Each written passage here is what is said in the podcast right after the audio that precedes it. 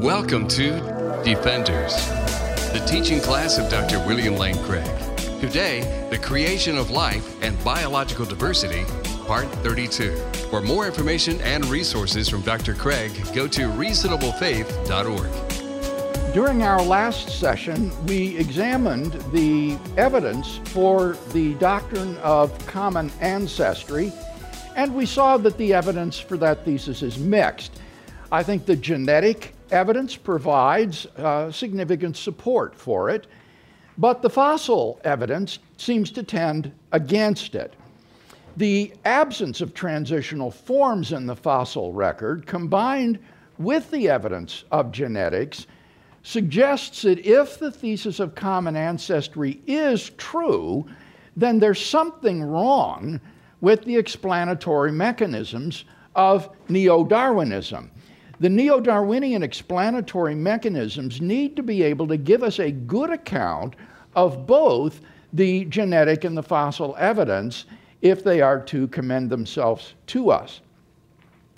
Now, before we look more closely at those neo Darwinian mechanisms, I want to say a word about a couple of questions that were asked last week that I had to um, beg off on. One of them was if I could think of any transitional forms. You'll remember we distinguish between a transitional form, which is a sort of evolutionary bridge from an ancestral organism to a later organism, and an intermediate form, which is a kind of blend of two different types of organisms. And the uh, intermediate forms are not necessarily ancestral to each other. So someone asked, well, what would be an example of a transitional form? Well, on the way home, I thought of two uh, possible examples. Uh, one is an organism called a tiktaalik. This was a fish uh, that lived about 375 million years ago in the so called Devonian uh, period. And like the modern lungfish, it was a fish that uh, had the ability to raise itself up out of the water on its uh, bony fins uh, and so uh, spend a brief time in the air. And uh, many evolutionary biologists think that the tiktaalik is a transitional form between fish and uh, land animals. Another example that is very evident uh, would be the Australopithecines.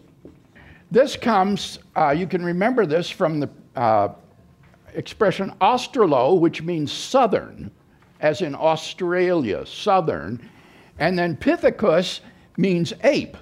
So, what these Australopithecines were, were bipedal apes that evolved over a million years ago in southern and eastern Africa.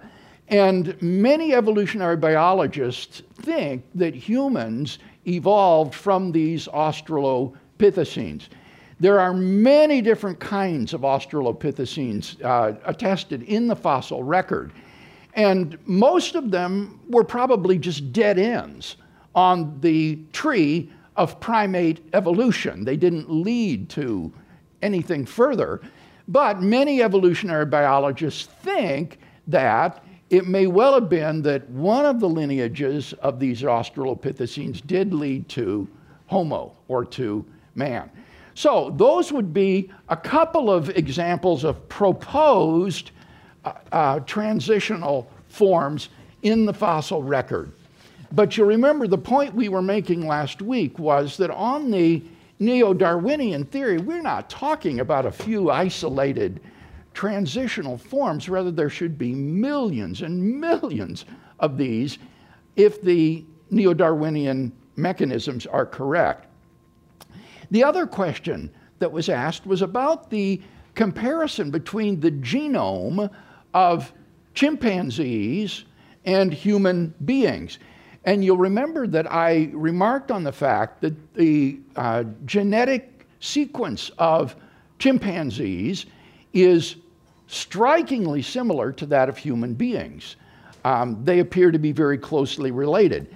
And someone asked me, Well, are you talking about just that part of the DNA that codes for proteins? Or are you talking about the entire genome that includes so called junk DNA as well as this DNA that is coding? And the um, similarity I can report between humans and chimps, which is genome wide, is 95%. So, including the junk DNA, the entire genome, we are about 95% similar to chimpanzees. If you include only the protein coding sequences, that part of the DNA, the similarity between humans and chimps is 98%. Now, it's striking to compare this with the genetic similarity between mice and rats. Mice and rats seem pretty close together. But in the case of mice and rats, the genome wide similarity between mice and rats is about 70%. They're about 70% similar in their uh, genome. If you ask just after the coding uh, portion of the DNA, then the similarity between mice and rats is about 82%.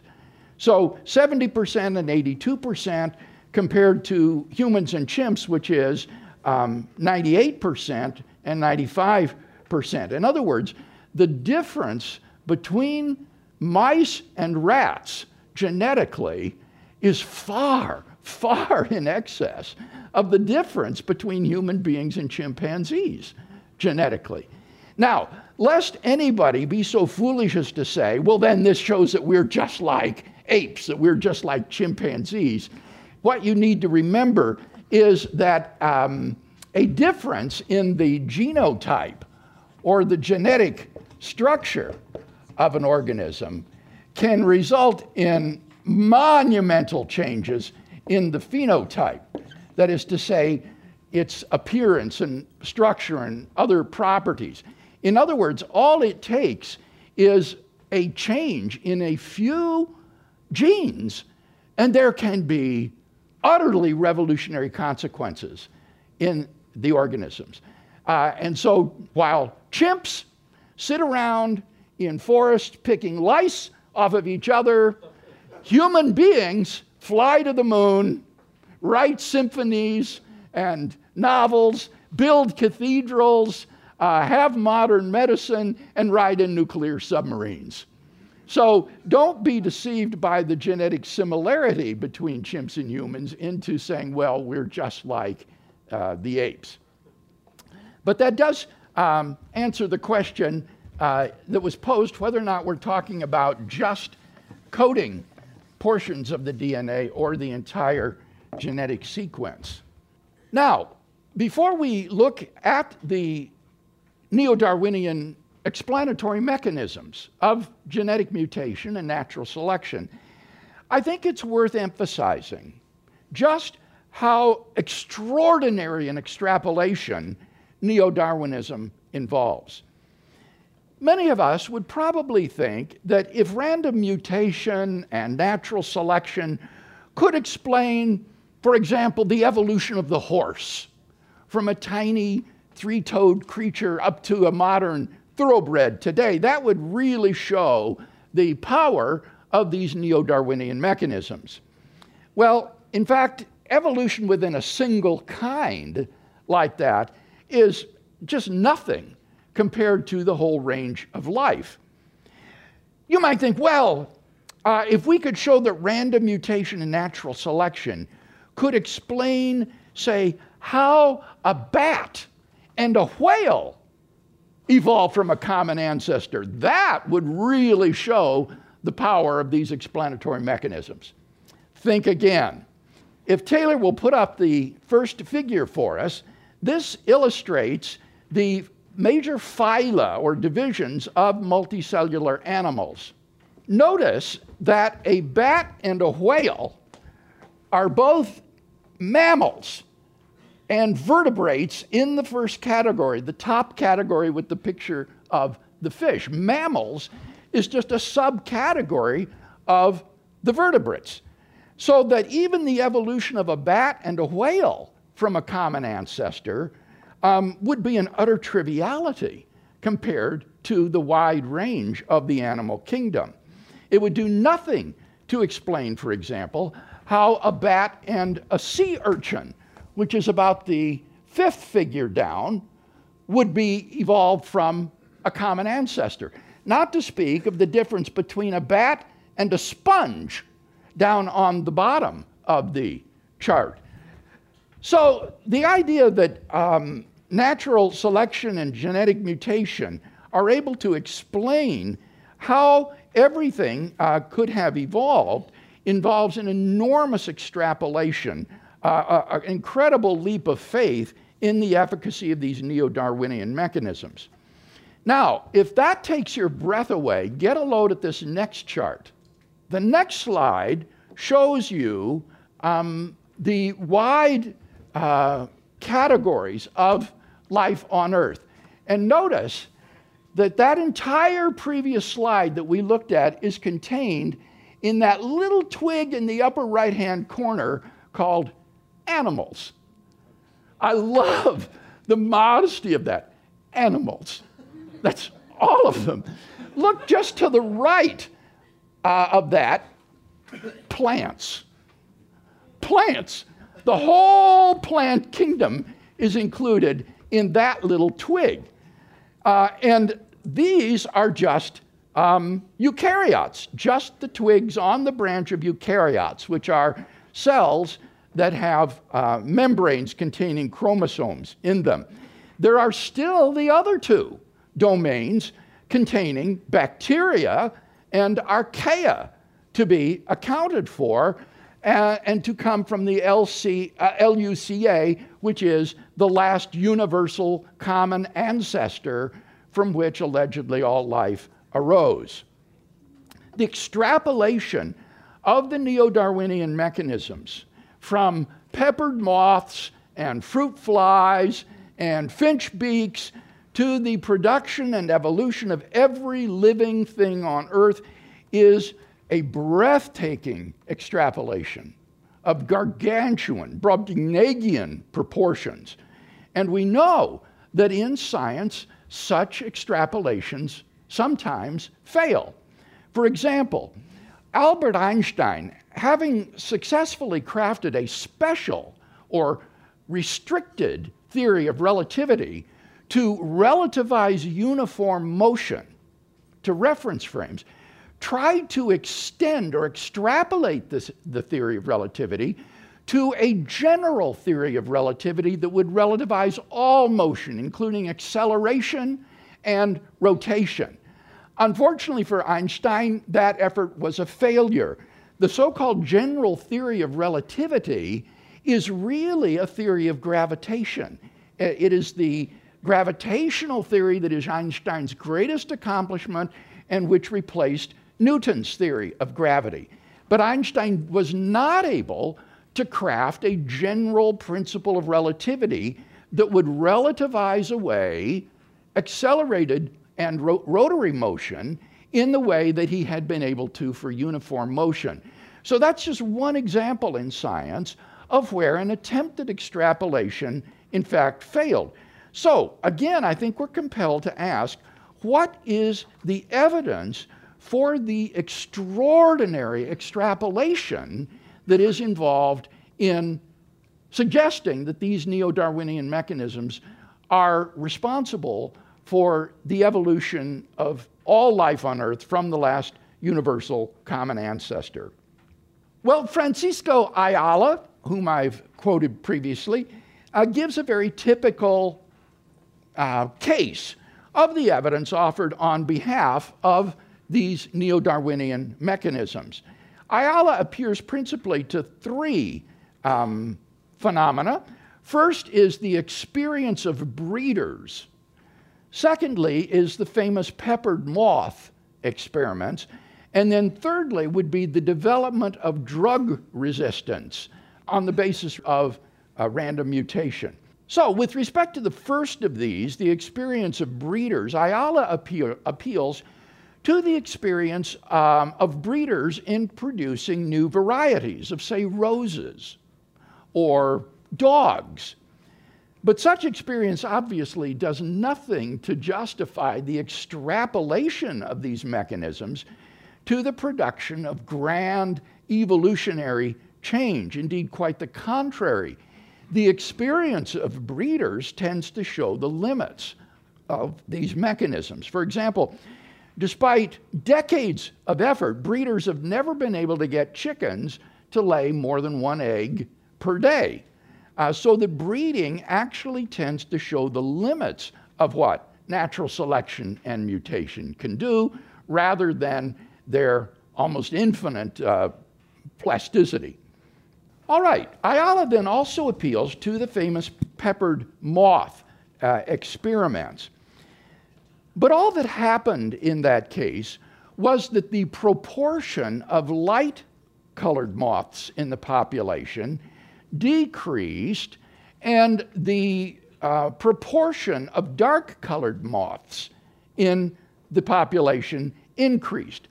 Light colored moths never evolved into dark colored moths.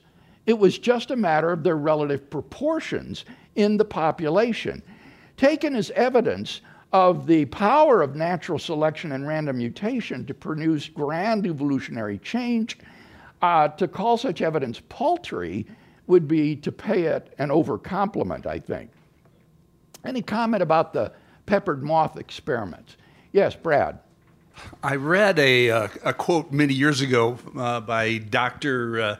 Uh, Jerry Coyne uh, from the University of Chicago that said that when he found out that the peppered moth experiment was all false, that the moths themselves were glued on the trees and all of the pictures and everything else, he said it was like being a six year old and being told that, that Santa Claus didn't really? exist. It was that and, devastating. Coyne is a very aggressive anti religious he, he ev- evolutionary biologist. So that's an interesting testimony. What Brad's referring to is that the pictures in the journals were not of the moths naturally lighting on the bark of the uh, dark trees. They were, in fact, pinned there by the researchers, and then the photographs were I, taken. The, the moths actually nest up in the leaves. Yeah. I emailed him several times. We, we communicated back and forth. Did you? Uh, uh, for a while until he figured out that you know, because I was going to ask, I, I, was asking him, how did the genes start versus, you know, of yeah. having dark rather than once I have dark, having the proportions change. Yeah. And uh, he, uh, he's a smart guy. He figured out I was a creationist sure. and stopped. Uh, okay, yeah, and put an end to it. All right, there was another comment here from Bruce, I think. Well, this even goes back to last week. I, I wasn't here, but I saw the podcast. All but, right. Uh, but that uh, uh, it weakens the genetic cases. That changes in, in bi- biological organisms are non-random. It's like the cave fish that don't have that whose eyes have have re, have lost their effectiveness if they're taken out of the cave and put in in lighted environments. Several generations later, they get their eyes back. So the the mechanism, the the the, the genetic packages are there, and so the like in the case of the feathered moth, it didn't evolve, devolve, or revolve. It's yeah. just that the environment made one variety of the moth more predominant than the mm-hmm. other, and then when the environment cleaned up, then the mix went back to about 50 50. Yeah.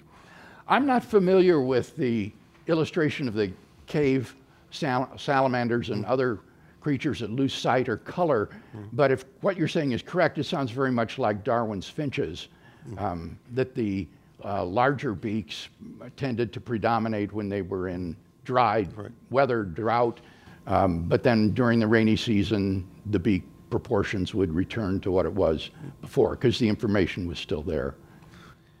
And just, just another note, with connection with Denton, you mentioned last week, he also made the point that uh, you have on these uh, these these trees of life, you have uh, organisms that that uh, have origin in the same branch or what have you, but have widely different gestation rates and mutation rates, but yet, you know, they're called similar. Yes, this I was, is a, this is a problem. I was careful to state my points modestly um, with respect to the shared genetic code and the similarity of the genetically reconstructed tree of life to a tree of life constructed on the basis of morphology or body plans. And it, it is true that there are places where they don't line up. Turtles, for example, don't seem to fit in uh, well. But those are outliers. The, the, the overwhelming pattern, the, the large scale pattern, uh, I think, is quite supportive of um, a parallelism, shall we say, between the genetic structure of these animals and their morphological characteristics. Okay, let's uh, take one more question. I thought I saw one. Yes, there it was. I was watching this nature show, which we all do on Sunday evenings a lot of times, and they were talking about the octopus and how different the octopus was compared to any other species. And, and it was amazing transformation the way this octopus could change colors and morph yes. and go into places. But it, it, they described it. They said this is the this is more like an alien creature than any other entity on the on the planet. And, and in other words, it was it evolved distinctly differently from everything else. And it, and it and in, its appearance, the way it changes color and the way it yes. could morph and go into these little tiny places with an invertebrate, in other words. Yeah, it's uh, a fantastic animal. Yeah. The thing that's most noteworthy and famous about the octopus is its eye. The eye of the octopus, in my understanding, is the closest kind of eye to the human eye that exists in nature. Uh, the octopus also has a so called camera eye, and yet, obviously, it's utterly unrelated to, uh, well, it's not closely related, shall we say, to human beings on the evolutionary tree. They would be very, very far apart. And this is a phenomenon that has been called convergent evolution, where it seems like two independent evolutionary pathways both arrived at something very, very similar. Uh, in this case, the eye. And so that's another uh, puzzle to be explained is how do you have convergent evolution?